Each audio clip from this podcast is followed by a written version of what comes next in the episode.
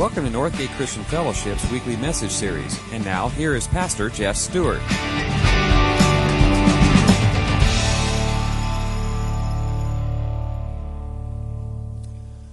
A lot of questions, a lot of doubt based on knowledge, based on this life that we experience. We've uh, been doing this series on doubt, and we see and hear that there also exists questions and doubt.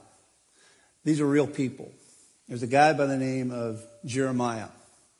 He wasn't a bullfrog, as some of you uh, may know back in the, you're dating yourself, all you boomers. But he was a prophet. And he goes toe to toe with God, just like these people. He's looking around and seeing a lot of things he doesn't like in his life. And we do that as well. And he's asking questions. People refer to him as the weeping prophet. You might look at his books, the book of Jeremiah and the book of Lamentations, and he ends up being a whiner. But we can associate with that in our lives at some point in our lives. He goes toe to toe with God. Listen to these words from Lamentations 2, verse 5, 20, and 21. The Lord is like an enemy. Look, O Lord, and consider. Whom have you ever treated like this? Should women eat their offspring, the children they have cared for? Should priest and prophet be killed in the sanctuary of the Lord? Young and old lie together in the dust of the streets. My young men and maidens have fallen by the sword. You have slain them in the day of your anger. You have slaughtered them without pity. He sees things around him going on he doesn't like. Very much akin to what we experienced on 9 11 buildings coming down, people dying, dust in the street, bodies in that dust. And he looks around him and sees some things he doesn't like, and he says, The Lord is like an enemy. Whom have you ever treated like this? Why is this happening? We've learned about many forms of doubt, but this is probably one of the highest types of doubt that there is in the world. You heard the people on the street answering those questions. And one question that overlaps every generation and culture is the one that interrogates the notion that God cares, that God is loving. It's based on the presence of a few things evil, suffering, and above all, pre, the precursors to those things death. And untimely death, peril especially. We don't understand those things. And it's a very prevalent, prevalent question that people ask. Je- uh, Jeremiah is poetically asking, how can there be a loving God? How can God care when all these things are happening? We look around, we see those things happening. It hasn't changed. You heard the woman say he's not doing a very good job. Doesn't have his hearing aid turned up. I don't think he's listening. I don't think he cares. And it's the pervasiveness of suffering and evil and death is usually the most effective tool that people use that run with doubt to attack the Bible's revelation that there's a loving God. Now we proclaim that here week to week. We sing about God's love. We sing about God caring. And we read it in here. And that's probably one of the most convenient excuses people use. And they have a good question. They have a very good question logically. It appears to be a reasonable complaint. If God is loving like we say he is, if he's all powerful, then why doesn't he use this power to stop the evil, to stop the suffering, to stop the pain, to stop the death? We ask questions. Why? How? We asked that in 1999. It doesn't go back very far for us. We were living in Colorado at the time that Eric Harris and Dylan Klebold walked into Columbine High School. I can still remember seeing the news helicopters over the school. Why? How? How could that happen? 2001, September, 9-11. We asked the same questions. We asked them with tsunami. We asked them with Hurricane Katrina. We asked them just as recently as eight weeks ago in Virginia Tech. Cho Seung Hui walks in kills 30 people. Why would his parents let him do that? How would this happen? Why did Virginia Tech do this? People are asking those questions out there, and we're asking them ourselves in here. And just as recently as a week ago, this hit me more than anything. A young woman by the name of Kelsey Smith was abducted in the parking lot in Overland Park, Kansas, where I grew up. And it kind of touched me because of the situation that took place. I didn't realize till afterwards that I used to babysit her father. He grew up across the street from me. Greg Smith. I didn't know till afterwards. And he is a believer. But there's a lot of questions of why and how. And we ask those questions because all these things that happen with evil and suffering and pain are shrouded in darkness. The Bible describes things that way. That's what happened. This man comes out of the darkness, even though it was broad daylight. Nobody expected it. He comes out of the darkness, takes her, kills her. It's darkness. And it's hidden. And we don't know, we don't expect it. If we, if we knew, we would stop it, wouldn't we? But it's shrouded in darkness. What happened? How can there be a loving God? You know, we could do a eight week series on this question alone. But it's a prevalent question that people ask. How can there be a loving God? There's questions that need to be answered. What do we have here? What do we proclaim here at Northgate Christian Fellowship? We believe we have the answers right here. And a lot of people doubt that. But I think if you look at the richness of this resource, you'll see the reality of people like Jeremiah asking these questions, and you'll see the resolution to these things because it's real, because it takes place. And we believe this Bible has top priority at Northgate. It's trustworthy. It's carefully preserved. And we look into this resources, we learn a lot about our condition if we look intently and see what God is revealing to us. And we learn something very quickly when we read this. Our perspective is distorted. Our perspective does not have the perspective that God wants us to have. It's distorted. I use that term a lot here. You've heard, heard me use that. I think there's a purpose for that. There's a different perspective that we have in living this life. And why do we have that different perspective? Well, if you're looking at the Bible for the very first time, it doesn't take you very long to find out. You go three chapters into the book of Genesis and you see something happening. You see a world and a universe is created beautifully and God says everything is good. And he's not satisfied until he makes people in his image that are self-transcendent, that are like him, that can reason beyond themselves and see other things beyond themselves. And he says, this is very good. But the pitfall of that was that we took that privilege, that very good aspect of being like God, and we turned it toward ourselves. And we call it the fall. Something happened that which was very good was not satisfied, and the world became broken in Genesis 3. And we see something happening as a consequence of that. We see thorns and thistles in the ground. We see pain with childbirth. Jesus talks about moth and rust corrupting things, the conditions of the world. It doesn't take very long to see that we broke the world. And it, along with that, it distorted our perspective. And we've been that way ever since we have a distorted perspective. We broke the world. Even those who don't consider this resource realize something's wrong. You hear people say that up there. And what we do is at Northgate is we talk about this story and we fast forward to the person of Jesus Christ. Our central focus is Jesus Christ. And we fast forward to him. We see through the Old Testament uh, uh, an anticipation of the arrival of, of a servant, of arrival of someone who can give us a perspective because our perspective is broken. It's out of proportion. And then Jesus arrives. And what does he do? He tries his best to re- help us realize that our perspective on life is distorted. He works hard in teaching us these things. He works very hard to shed light on the perspective that we lost. There are so numerous, many examples I can think of, but if you just look through the book of Luke, you can see a few. I want you to grab those Bibles and just look at a few with me. We're just going to glance at a few. They may not seem related, but they are to this point. In Luke 13, it's on page 1032. Luke 13, 1 through 5. This is what happens as Jesus is teaching. Now there were some present at that time who told Jesus about the Galileans whose blood Pilate had mixed with their sacrifices. Something bad had happened.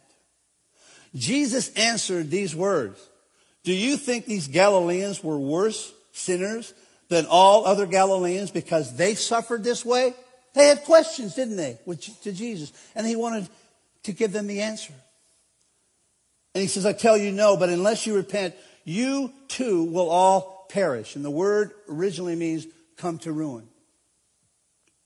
Or those 18 who died when the Tower of Siloam fell on them. Do you think they were more guilty than all the others who living, were living in Jerusalem? I tell you no. But unless you repent, you too will all perish. You too will all come to ruin. Where is the sensitivity of Jesus? These guys have questions. There was a tragedy. What is wrong with Jesus? Our perspective is distorted. That's what he's trying to help them realize. Our perspective is distorted. There's something else that he wants them to consider. There's something else that he wants us to consider. You just flip over a few pages to Luke 21 on page 1042. Luke 21, 5 and 6. Verse 5. Some of his disciples were remarking about how the temple was adorned with beautiful stones and gifts dedicated to God. It was kind of a nice moment for them.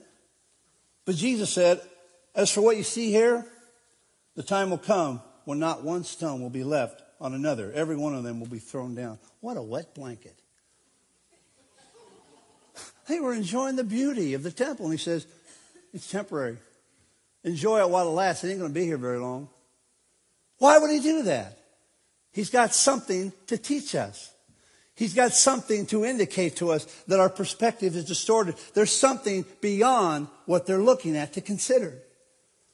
You just want to say lighten up, but he's got other things throughout the scriptures that go along those themes. Turn over a few pages to Luke 24. These passages were read by uh, Ken and, and on Easter about the resurrection. But there's something also about what we're talking about this morning relevant to this. Luke 24, 13 through 27. Now, on that same day, two of them were going to a village called Emmaus, about seven miles from Jerusalem. They were talking with each other about everything that had happened. As they talked and discussed these things with each other, Jesus himself came up and walked along with them, but they were kept from recognizing him. He asked them, What are you discussing together as you walk along? They stood still, their faces downcast. One of them, named Cleopas, asked him, Are you the only visitor to Jerusalem? And you do not know the things that have happened there in these days? These dark things, these terrible, horrific things? What things? He asked. About Jesus of Nazareth, they replied, he was a prophet, powerful in word and deed before God and all the people. The chief priests and our rulers handed him over to be sentenced to death, and they crucified him. We had hoped that he was the one who was going to redeem Israel. We don't want any more of this suffering. And what is more, it's the third day since all this took place. In addition, some of our women amazed us. They went to the tomb early this morning but didn't find his body. They came and told us that they had a vision of angels and, and that he was alive. Then some of our companions went to the tomb and found it just as the women had said. But him they did not see. And he said to them, How foolish you are. How foolish we are. How slow of heart you are to believe what the prophets have spoken. What the resource of this word said. Your perspective is distorted. Did not the Christ have to suffer these things? Didn't you read these things? And then enter his glory? And beginning with Moses and all the prophets, everything that was written that you've been reading? Didn't you understand that? He explained to them what was said in all the scriptures concerning himself. It seems harsh, but it's based on a distorted perspective. You see, there's something much bigger to consider, and we often don't. Because all we have is what God has given us in our senses and our ability to see and to reason. We started this series by saying that we are conditioned to, to doubt because we are capable of knowing. And we only know in part. But we don't realize that. As much as we know, we think we know a lot, but we don't know. So our perspective is distorted, but there's something much bigger to consider. It's distorted. The limitations of our knowledge create false conclusions. We're living within an umbra created by our limited knowledge and doubt.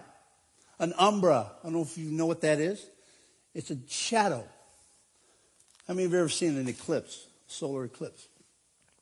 A total eclipse. This is the sun, and the eclipse looks like this. It's blocked out. It's completely blocked out. Do you realize what's happening here? We are in a very small field. We don't know how small it is, but from our perspective, the sun is completely gone. what really happens? I'll show you. The sun is about this size, and if we had the proper perspective, we'd put it over there. We put the screen over there. And we got the earth right here. You see that little thing there? See that little tiny thing? That's where we live. We're right about there. Put that over there. And every once in a while, this little teeny speck, can you see it? Right there? That's the moon. And it gets in the way and it creates a, an umbra. It looks like that.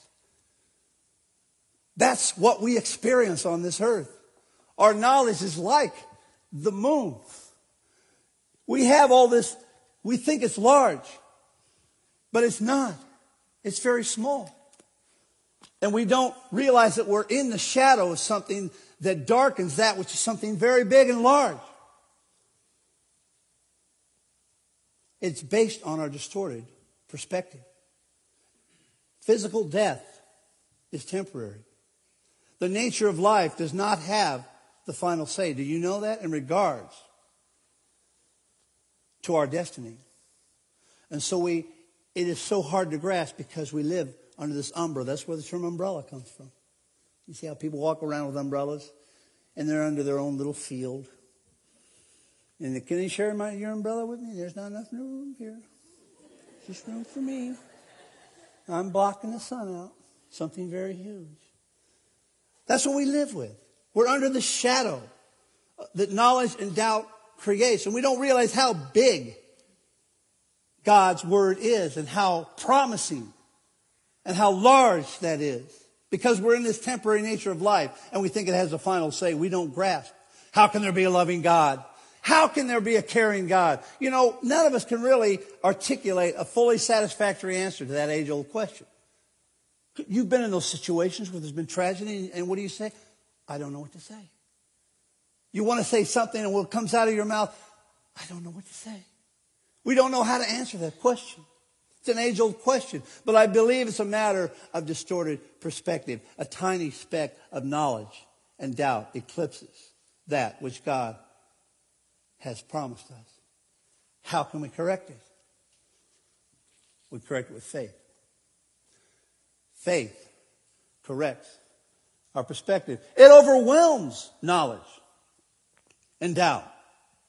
It's large. Listen to what happens in the rest of Luke 24, verses 34, 30 to 32. When he was at the table with them, he took bread gave thanks, broke it, and began to give it to them. Then their eyes were opened, and they recognized him, and he disappeared from their sight. They asked each other, Were not our hearts burning within us while he talked with us on the road and opened the resource of the scriptures to us?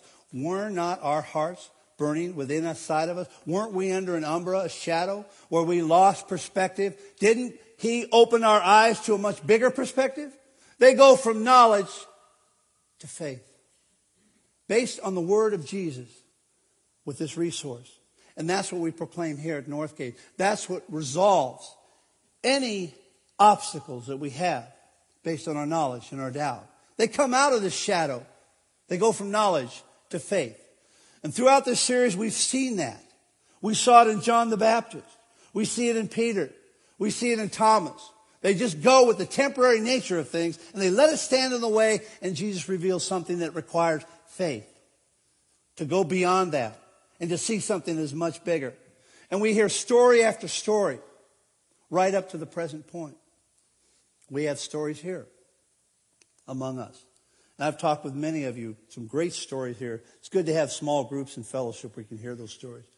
But I'd like one person to share his story with us that talks, that talks about questioning God, wondering where God is, and seeing what faith can produce in his life. I'm going to invite Frank Sargent to come up here. Give Frank a hand.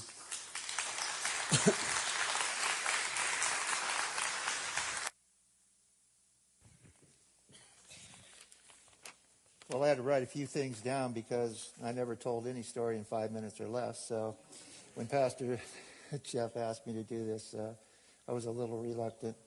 But anyway, um, prior to 1997, my life was uh, pretty good. Uh, had the house and the whole, all the bells and whistles, everything was good. And 1997, as a lot of you know, Mare Island closed. Um, I lost my job. I'd had it for 22 years. Um, and I, I, really fell into a deep depression. Um, so as my depression continued, I started to drink and use drugs. Um, my, my marriage was falling apart. My wife decided she was leaving. She left. She took everything but my truck. Um, and as I'm going to my mom's house to uh, have my little pity party with her, uh, my truck broke down. So here I am in my truck with everything going on. It seemed like it was the darkest time that I can ever remember in my life. And as I sat in my truck, I looked up and I told God, I said, What's going on? Why are you doing this to me? And um, I just didn't have any answers. And I just doubted that He even existed. And I was actually angry. Um, so I, went, I decided to get away from it. I went to Oregon, stayed with a friend. He actually bought me a car um, and threw the keys at me when I walked through the door. Said, You'll need these while you're here. So the next uh, eight months, I stayed there, and I something felt something drawing me back to California. So here I came back to California, and uh, was staying with my sister. And uh, she came home one day, and she says, "You're never going to guess who I seen." And I said, "Who's that?" She says, "You remember Judy Lilly?" And I, I said, "Yeah." What's what's up with her? And she says, "Well." She's going to a little Baptist church over here, and she wanted us to come to a concert. And I said, you know, I'm not going there. You know what I mean? Those people want to get into your business and everything. I'm just not, you know, I'm not going to go there, you know. So anyway, I come because I, I really, you know, Judy, Judy's brother was my best friend. And uh, so I, I was really anxious to see and meet her again and see what was going on in her life. And so I, we went to the concert and um, I started going to church from there. Uh, they had a, a group there, New Beginnings, uh, and uh, or New Creations, excuse me, and they touched my heart with song. And so I started going to church, and um, through a long series of, of different events, uh, uh, God started to heal me. He went into my, He came into my heart. He started healing me from the inside out. Um, and through a series of events, uh, both good and bad, God opening doors, closing doors, directing my path. Um, he healed me from the lifelong addiction I had to alcohol uh, and also the drugs, too. And just as an added bonus, because God's just that way, He took away my cigarettes, too. So, so our God's a good God. So, uh, actually, me and Judy uh, were married about four years ago.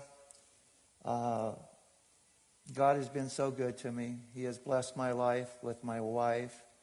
He's blessed me with the small groups here at Northgate. The, this, this church and my wife have been God's crowning jewels in my life. And little did I know way back when that this, would ever gonna, this was ever going to happen. Because at the time, I couldn't see any kind of light. I didn't know that God existed. Now I do know that God exists. He's a great God. He can, he can make big changes in your life. He did in mine. Uh, I had made the statement about a year ago to my wife. I said, you know what? I'm just, I'm not getting filled there at Northgate. I, I need something to do. And uh, don't ever say that out loud so God can hear you, okay? Uh, so anyway, uh, now, now I'm really blessed with uh, my small group, uh, Jeff and Debbie Traza, whom I just love dearly. I'm in a men's prayer group led by Jim Mitch, and and, uh, and it's been a, a, blessing for me. I'm also involved with our men's ministry now. We have a lot of things coming up this summer. Uh, it, has been a blessing, and uh, we a new new member of the Northgate Choir, Marianne Fink, and uh, it's been a blessing. Her and her husband have been a great blessing to me. I just have many many friends here. Um, we we a new uh, men's music night uh, we meet on Wednesdays once a month. I go to uh, Rob D. Simone's uh, small group on Monday night for a 12 step program. Uh, that's been a blessing in my life. Uh, and just as recently as this last week, I uh, was privileged to spend some time with uh, Eric Jensen and uh, Exocaris and feeding the poor over in Vallejo. So I just want to just to tell you that, you know, if you're going through something right now and you can't see the light, step out on faith. God's there. He's waiting for you. Just put your hand in His, and He'll lead you. Thank you.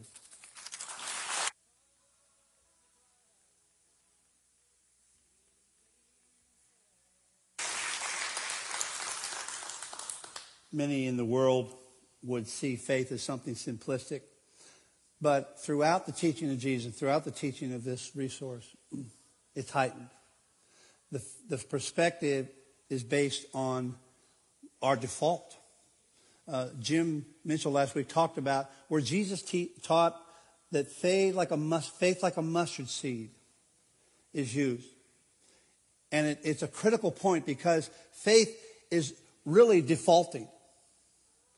Uh, the tiniest portion, thinking of a mustard seed, the tiniest portion of faith, of defaulting to someone much bigger, much more knowledgeable, exceedingly more powerful, who sees and understands an existence without the limitations of evil, suffering, and death, is incomprehensibly larger than the distorted perspective of all the knowledge that we have in the world, even the tiniest portion and it makes the, the sun and the moon disproportionately look like nothing.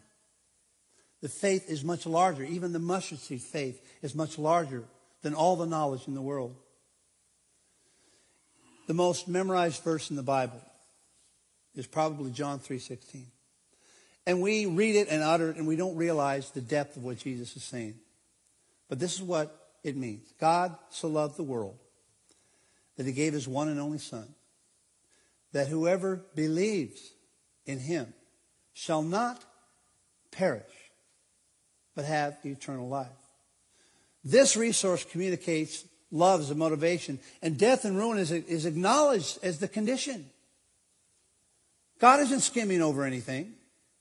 The questions those people had in the beginning, it's acknowledged in this statement. The suffering, the evil, the death, the ruin, but they don't have the last word. And faith takes us beyond that. They're here. We have those things. We'll suffer them. There'll be more situations that we talked, like I talked about in the beginning, that will occur, and we will ask why, and we will ask how. But if we look at every word of what Jesus said in John 3.16, I want to take the liberty of emphasizing the meaning of the language Jesus used, and I'll use the Jeff Stewart version. But I looked at every word, and this is what it means. Indeed, in this manner, God loved the entire order of humanity, even the people on the street who doubt him, as it is with questions, that he presented his solitary offspring as a beneficial gift so that all who exercise faith in him will not come to ruin. The same word used in Luke 13 will not come to destruction and devastation, but will take hold of life that has no end. Our perspective is skewed, but faith corrects it. We have this umbra, this darkness of knowledge and doubt that we need to cast aside. And faith sees way beyond that. Darkness is encroached by a new horizon of the hope of God's light. Faith sees the light cresting in the darkness. And the language of the New Testament is dominated by, by a change of that, having that distorted perspective based on knowledge and doubt transforming into a corrected one through faith. Listen to these words 2 Corinthians 5 16 and 17. Now, so from now on, we regard no one from a worldly point of view. Though we once regarded Christ this way, he's not listening. We do so no longer. Therefore, if anyone is in Christ, he's a new creation. The old has gone, the new has come. In Revelation 21 4, he will wipe away every tear from their eyes. There will be no more death. There will be no more mourning or crying or asking why or asking how or doubting the love of God that he even cares or he's even in control because the old order has passed away. We believe, we proclaim, and it's higher and much more disproportionate than any amount of knowledge or faith that we can have. Trust this word and trust in Christ. Let's each bow your heads as we pray. Lord, in humility we believe.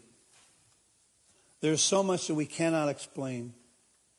And we exercise faith, Lord. We exercise hope because we are in darkness, Lord. We are in a shadow. The doubt and knowledge will stand in the way of your light. And you came to us, Lord, to teach us that new perspective. Something that sees the light cresting, that gives us the hope, that comes out in the language that it is faith that is something that is beyond this life, that we can be assured and trust that you will make sure your promises are realized in us, Lord. So we believe. And we thank you, Lord, that you give us the hope that will, there will be a time of no more death, no more evil, no more suffering. We trust in you, Lord. In the name of Jesus we pray. Amen.